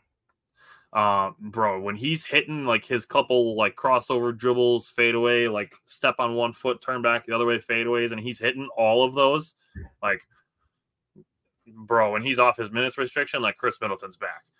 That's, that's how I'm feeling. We're um, gonna have to hear that meme of "we back up" with the Bucks hat. Yeah, yeah. Tell the world we back. Um, outside of Khris Middleton, the Bucks were struggling from mid range, but doing well at the rim and the three point line. Um, mm-hmm. The Bucks defense, I will say, looked much more active, but still allowing too many offensive rebounds, which to to New York's credit, that is something they emphasize. Yeah. Um, I would, as as far as the first half goes, I would like a different set, uh, other than a, a Damian Lillard isolation with twenty-two point nine seconds left in the half. If there's seven seconds left in the half, sure, call an isolation. But we're looking at almost a full shot clock, like run something besides Damian Lillard just kind of holding the ball by half court for fifteen seconds and then trying to go into a one-on-one dribble situation. Right. Um, that's just a personal preference. Like, I get that Damian Lillard is capable of scoring on anybody anytime, but I do think the Bucks can run a better option with that much time on the clock. Yeah, you can get them a better look. You can right. still have him shoot it, but you can get them a better right. look. Right. Um, second half, Khris Middleton still hot. Uh, although a ten oh run by the Knicks did get the lead to four. Um, Damian Lillard hit a three. Giannis hit a three. MarJon Beauchamp got an offensive rebound and kicked out to Jae Crowder for three. The lead got back up to nine. Uh, MarJon Beauchamp hit a three. That put the lead up to ten after the Knicks scored. Um, an all-bench unit by the Bucks did allow the Knicks to cut the lead back down to four, a six-point lead at the end of the third quarter. Um, The Bucks kind of held with Damian Lillard, Giannis, and Brook Lopez out of the game. Fourth quarter, some jumpers by the Knicks and some empty possession by the Bucks cut the lead down to three. This is credit to Jalen Brunson. The dude's a baller. Yeah, he he's good. Yeah. Um, like, I mean, I'm not saying athletically, but you can put him scoring-wise in categories with guys like Donovan Mitchell, Ja Morant. Um, I don't quite say Luka because Luka's a little bit different because he's more of a distributor. But like he's he's in that tier of, of scorers, at least. Imagine Kyrie Irving with Jalen Brunson's mentality. Man. That guy's a killer, bro. Straight up. Yeah, that's interesting. Um, I wonder if I wonder how Luka would do with a guy like Jalen Brunson. Mm. um, Giannis and Brook Lopez got back to back to back blocks at the rim. And I will say this because I have said it. You have to be willing to get dunked on to make plays like that. Yep. People are, oh, Giannis got dunked on by Tatum. For every time that happens, he's blocking four shots at the rim. Yep. You you have to be willing to get dunked on to be able to block shots at the rim and make highlight plays for your team. Understandable. Yes. Uh, credit to, to Giannis and Brook for having that willingness. Mm-hmm. Um, a Brunson three put the Knicks up one oh three one oh one. Dame time after that. He hit a three to put the Bucks back up on top, one oh four one oh three. Then played good defense on Jalen Brunson. Yes. Missed a mid-range shot and then made a good cut, and Khris Middleton found him for a layup and an and one, and the Bucks were up one oh seven one oh three. Did you see that highlight floating around? Of after Dame locked up Brunson, um, Brunson took the shot, and Julius Randle was literally pouting on the floor and decided to walk back on defense. And he could have been back to to prevent that Damian Lillard and one layup, which, by the way, dude, that's a hype video. Watching the three and then the and one. Disgusting screen from Brook Lopez with a defensive stop in between, right? Uh, but Khris Middleton with the, with the awareness oh, yeah. to to try to run some clock and then seeing a, seeing a guy wide open on the rim, you have to pass that, right? So yeah. He passes it, you get oh, an and one, and, and do it. Milwaukee was loud and on fire. So the Bucks finished the game on a nine to two run after the Knicks took the lead. Oh, uh, the Bucks shot a better three-point percentage, fifty-one point three, than field goal percentage, forty-two point seven. So stupid. Now, on your subject of Julius Randle not getting back on defense, I said this to you. I don't remember. I don't know if you remember that I said it, but Julius Randle is great value, Joel Embiid. I think I do remember you saying that. And you know what, man? He's so talented, and he can be so yeah. good. He settles for too many goddamn jumpers, though, dude. Yup. And his body language is garbage. And you want to know what? Your comparison, now that I just said that, is just absolutely insane. Because I believe that Embiid settles for too many jumpers. Yup. There is a massive, massive difference between being a guy that shoots jumpers and, like, is a jump shooter but over compared to a guy that can make jump shots. Yeah. Which I believe Randall and Embiid both can make jump shots. I don't think yeah. they're jump shooters. Yes. Which I, I honestly, should be an extension of their game. Yeah. I feel somewhat similarly about Giannis because he can make the mid-range. Like if you leave him, you know, three, four steps of space, like I'm okay with him taking that mid-range. Yeah. We're going to talk about his shot selection more in the Brooklyn game. But I will say the Bucks had balanced first half scoring. Giannis had ten. Brook Lopez, Damian Lillard, Khris Middleton, and Jae Crowder had nine points each in the first half. So balanced scoring. Um, and then with, with Bobby and Beasley being quiet offensively, MarJon and Jae Crowder stepped up. Bucks only missed eight free throws, which isn't bad. fourteen points off turnovers is a little high. thirteen second chance points, despite giving up sixteen offensive rebounds, isn't bad. Uh, thirty-five fundamental failure points. The mark to be is under thirty-eight, so they did that. Nicely done. And they got a win. Look at that. And a win. Shocking. All right. Bucks Nets. What stood out to you from Monday night? Oh, man. The Nets just really just like to get up and down. That is that is their game. They want to get the ball, give me the ball back. We don't care if we give up a score. We're going to go down and we're going to score ourselves. Um, they shoot a lot of threes. Um, Mikal Bridges is still a monster. Uh, love that guy. Uh, they got a lot of interesting players on that team, and it's, it's interesting how they all fit together. But people need to not sleep on Cam Johnson too, because he's going to be – he's got a ton of potential too. Bro, he's so long, and he is a jump shooter. Uh, yes. You're talking about the comparison. He is yep. a jump shooter. Um, I just want to say that the Bucks, you know, um, this is a – this was kind of a tough stretch for them. I know the Nets are kind of a lower team. The Knicks are pretty good. Uh, the Raptors are kind of uh, – the Raptors are a sneaky team. I'm not saying they're a walkover, but they're definitely a play-in team. They're weird. They're, yeah, I agree. They're a play-in team, but the Raptors are weird. Yeah, they're, they're so hot and cold, man, uh, yeah. honestly. And Scotty Barnes, Scotty Barnes is good. I'm just going to say that. Uh, yeah. I mean – Pascal Siakam, we know what he is, but man, Scotty Barnes is a little underrated. I like, I like O G Anunoby too. Like he's, I like, I like O G. He's, a, he's just a quiet gamer. Yeah, yeah. He does. They don't bother nobody over there in Toronto, man. Yeah, just, he just, he just like, he's like a guy like nobody knows who he is. He just shows up to the gym, like balls out, and goes home. Like that's how I feel about O G Anunoby. I have no idea if that's true or not because I'm not a Toronto Raptor fan, but that's just like the vibe that he gives with how he plays. Right, right. But uh, the Nets game here, um, the Bucks shot uh, forty-six of ninety-six, and the Nets shot forty-nine of one oh one. We almost we almost saw two hundred shot attempts. Sheesh. You want to talk about pace of play, dude? Yeah, no shit. The Bucks shot sixteen of forty-eight behind the three-point line. They shot sixteen of forty-five. We almost saw one hundred threes. Sheesh. um. They got forty-six rebounds. We got forty-eight. They had eleven offensive. We had twelve. So we actually won that one. I like that. We did. Yep. Um, twenty-six assists to twenty-two assists. We only had ten turnovers. That's fantastic. They yep. only had eight. That's not great for us, but good job by them because they play yep. a fast pace. And they um, play a lot of isolation. I'll say that. They do.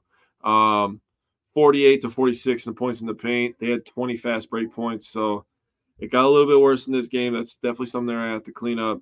Uh, we shot really well at the free throw line. Uh, Dame didn't shoot super great, but Giannis was Giannis was in attack mode, I'm going to say. He really was from the tip. Like, oh, there's yeah. something about the Brooklyn Nets, like Barclays. Is it still called Barclays? Yep. Okay. I don't know anymore what the arenas are called. There's like – they're just changing Staples names. Center isn't a thing anymore. I know. It's it's that's crypto or whatever. whatever yeah, crypto dot com arena or whatever. Yeah, like – When I when I heard that the Nuggets changed from like the Pepsi, I was like, oh, okay. Nah, I'm just nah, this is just too much. But there's something about Barclays that gives Giannis a good feel, man. Uh, maybe it was the practice the day before where he was just making, you know, Khris Middleton mid-range jumpers, then pulling up for three and saying, I'm nice. But he carried that over to the Brooklyn Nets game, and he was absolutely hooping. Uh, Khris Middleton was good, fifteen points, three rebounds, four assists. Brook Lopez was kind of quiet on the offensive end. Man, he missed that one. He missed a couple bunnies, and he knows it. Uh, yeah. He missed the one that was a super good pass from Damian Lillard. And I was like, you can't miss that one. Yeah, I know. That was that such a beautiful layup. Basketball it's play. You missed a layup, too. Right. Um, Mikal uh, Beasley struggled from the offensive side of the ball again. But, you know, he's going to have some hot and cold nights. He's still yep. kind of getting, you know, feeling where he fits into the offense as well. Uh, Bobby Portis, eleven point six rebounds, two assists.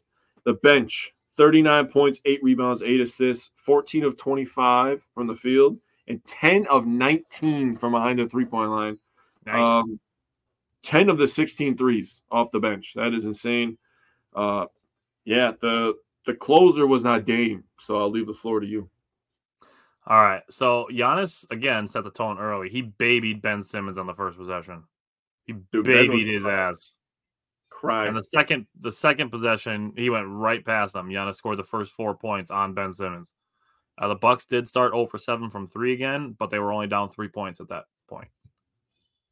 Mm-hmm. Uh, Jae Crowder himself, after that, started two for two on three-pointers again. Um, and then Giannis, a four nothing run by himself to end the first quarter, down just three points after a cold quarter. That's what the Bucks offense is, where even if they don't shoot well, they can still score enough to keep up. Yep.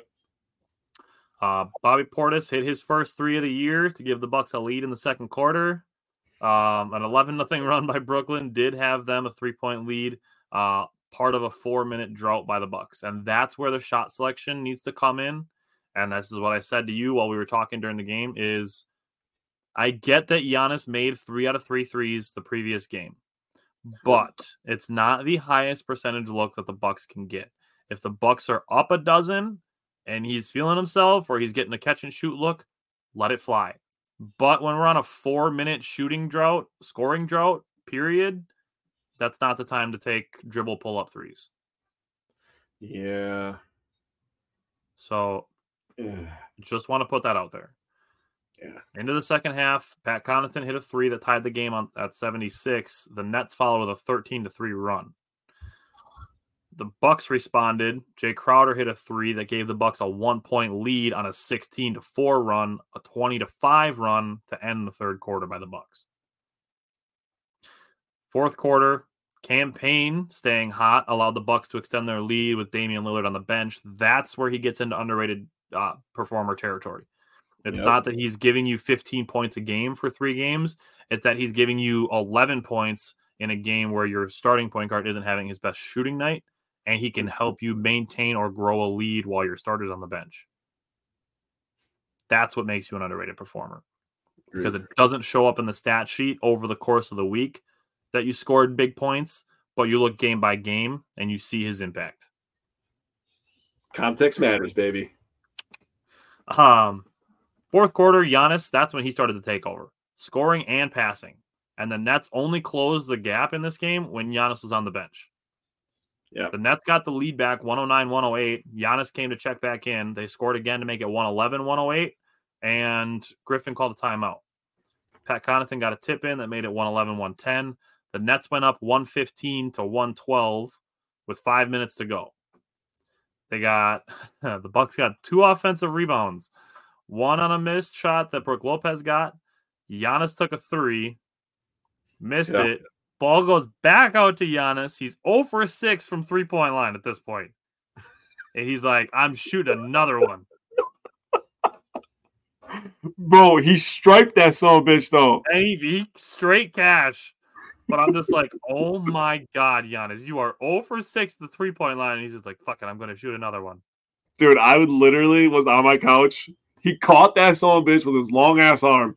Damian oh. Lillard, who's like one of the best closers in history, is just like, hey, guy. And Giannis just like, I got this. And I just started geeking. I was like, oh, my God. Only Giannis, dude. Only Giannis. oh. All right. So this game was tied at one fifteen, one seventeen, one nineteen, one twenty-one, and one twenty-three. Yep. Giannis scored or assisted on eighteen of the Bucks' thirty-three fourth quarter points.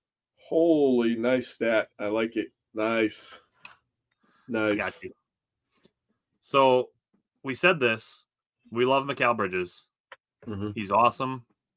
We'd love it if he was on the Bucks. We respect yeah. him so much. Yeah. Cam Thomas. This this guy needs to be talked about because one guy scores forty-five of a guy who isn't a household name, and people flip out. Cam Thomas is a microwave scorer. He's the new J R Smith.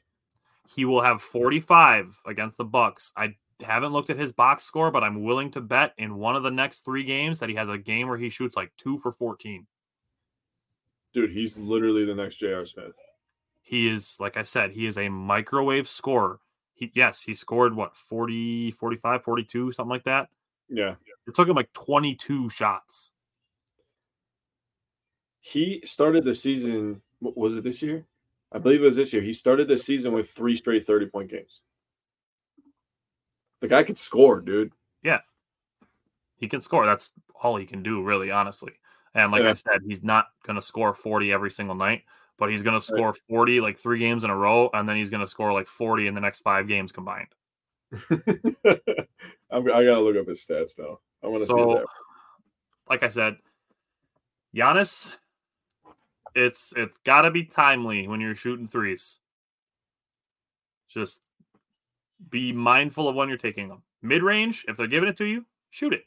I'm confident that that shot's going to go in. Uh, Bucks offense, it is coming around. I see the potential of the Bucks defense, but it is still inconsistent. They are still learning.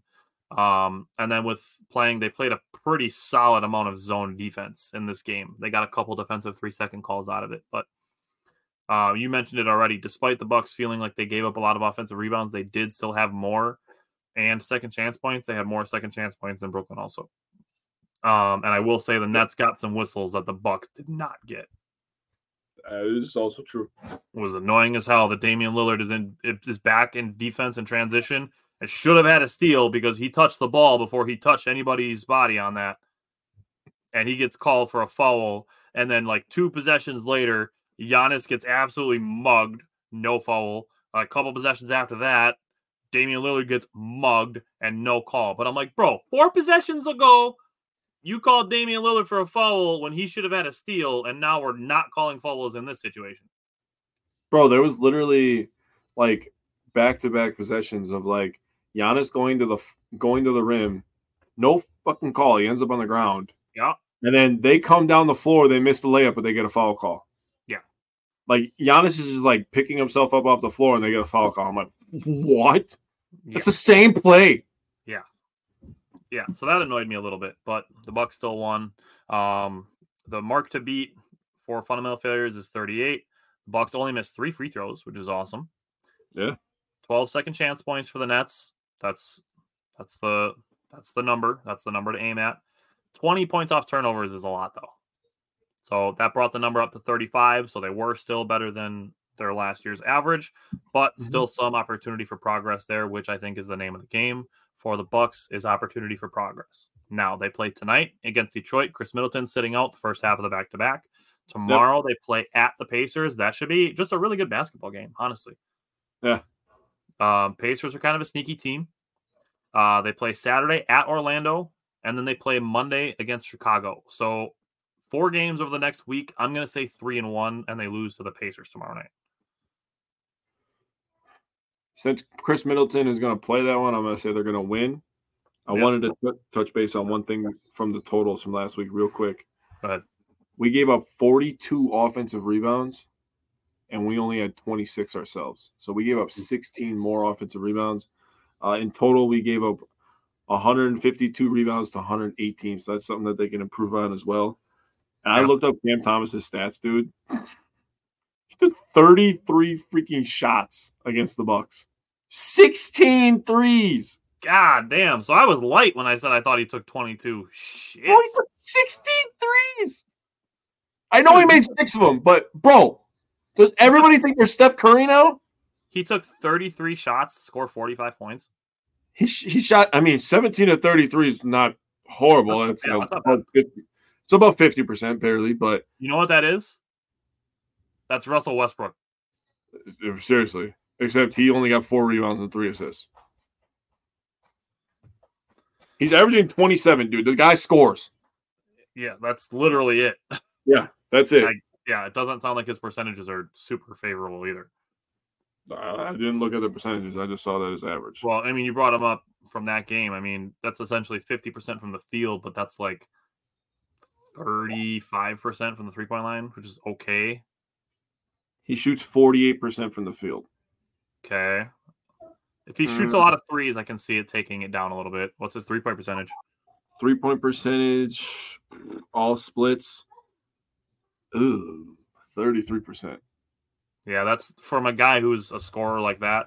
Brook Lopez has a better three-point percentage. A guy who's shooting sixteen threes is shooting yeah, thirty-three percent. No um, no. I know. Um. Huh. I'll, Michael, I'll touch back on that in a second. Uh, I'll say, like I said, if the Bucks go three and one this week, that will put them at seven three, seven and three for the season. Uh, that is a seven hundred win percentage. That would put them at fifty-seven wins for the entire year. I like that. I am going to go four and zero though. I do think that they win tomorrow night because of Khris Middleton. Yeah, like I, I just wanted to bring it up because like people are acting like the fucking sky is falling. And like I said, if they end up, you know, if next Wednesday we're talking about the Bucks being seven and three, that literally puts them on pace for fifty-seven point four wins. So people just need to chill out. They do. So, they all do. Right. I'm going to touch on Michael's comment here as we sign off.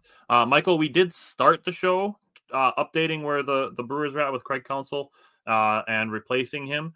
Um, right now it sounds like Pat Murphy might be the front runner. But uh, Matt Arnold did say he had G M meetings today. He did say that he's not necessarily leaning internal or external. So our thing was, we brought this up on Monday. We think they're going to cast a wide net. Um, so I think that's still the case. And we have about three and a half weeks until winter meetings. So I don't think they're going to be in any rush. Um, and one of the four vacancies in Major League Baseball, the Angels, was filled with Ron Washington today. So right now it's just the Brewers, the Padres, and the Astros with um, managerial vacancies. So it's not like, you know, there's seven jobs to be filled and they need to hurry up so they can get their guy. I think they're going to look at a lot of guys and then find the one that they think is the best fit. Agreed. And I trust Matt Arnold to find that guy. So that's where I'm at. Yep, yep. I agree wholeheartedly. So, all right. Well, Jake, we will be back on Friday night to talk about the Packers. Other than that, I will see you Friday night and next Wednesday. All right, buddy. See ya.